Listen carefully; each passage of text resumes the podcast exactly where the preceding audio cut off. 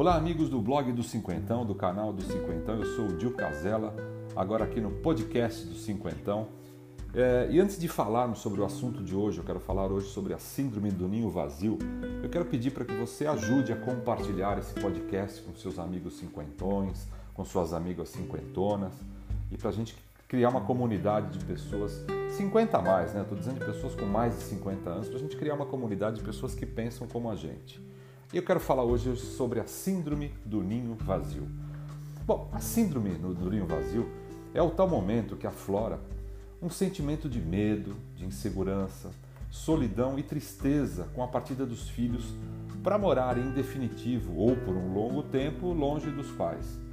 É estranho pensar que a gente cria os filhos para o mundo, mas geralmente é um baque esse momento de partida. É um momento doloroso, dói, dói muito, por mais que tenhamos convicção de que, na verdade, trata-se de um momento de evolução dos nossos filhos. Sabe, eu estava pensando aqui, hoje a gente percebe como deve ter sido duro para os nossos pais o nosso momento da, da saída de casa. A gente, na verdade, não tinha essa convicção até também sermos pais. E aí a gente sente mais de perto. Bom, mas além de preparar os filhos para esse momento, nós, cinquentões, temos que nos preparar também. Aliás, a gente do blog aqui do Cinquentão enxerga como um momento de nos resgatarmos enquanto seres humanos, independentes e com sonhos, desejos e individualidades. Jamais devemos nos esquecer de que nos, do que nos dá prazer, da nossa felicidade, do que nos alimenta a vida.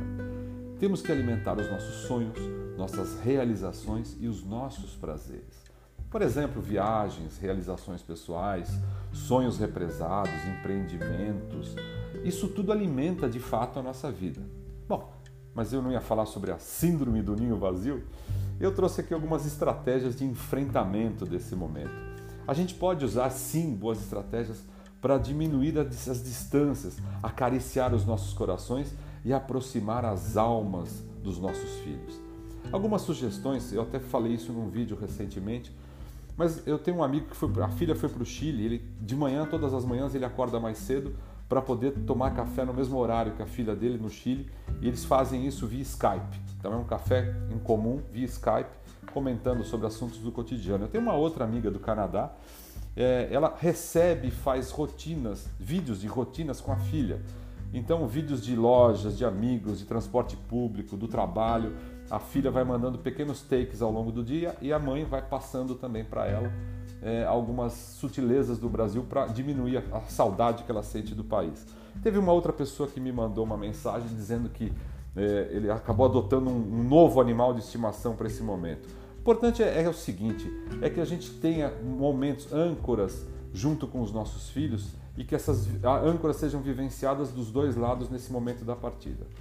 Agora, você já experimentou retornar para uma casa onde viveu momentos marcantes? É o mesmo gosto da síndrome do ninho vazio. Mas a vida é para frente, vida é evolução. Cazuza dizia que a dor, no fundo, esconde uma pontinha de prazer. E a síndrome do ninho vazio é isso, aquela dorzinha que no fundo embute uma enorme evolução na vida de quem mais amamos. Amigos, esse é o podcast de hoje. Espero que você tenha gostado. Espero que você goste, que você compartilhe com seus amigos também.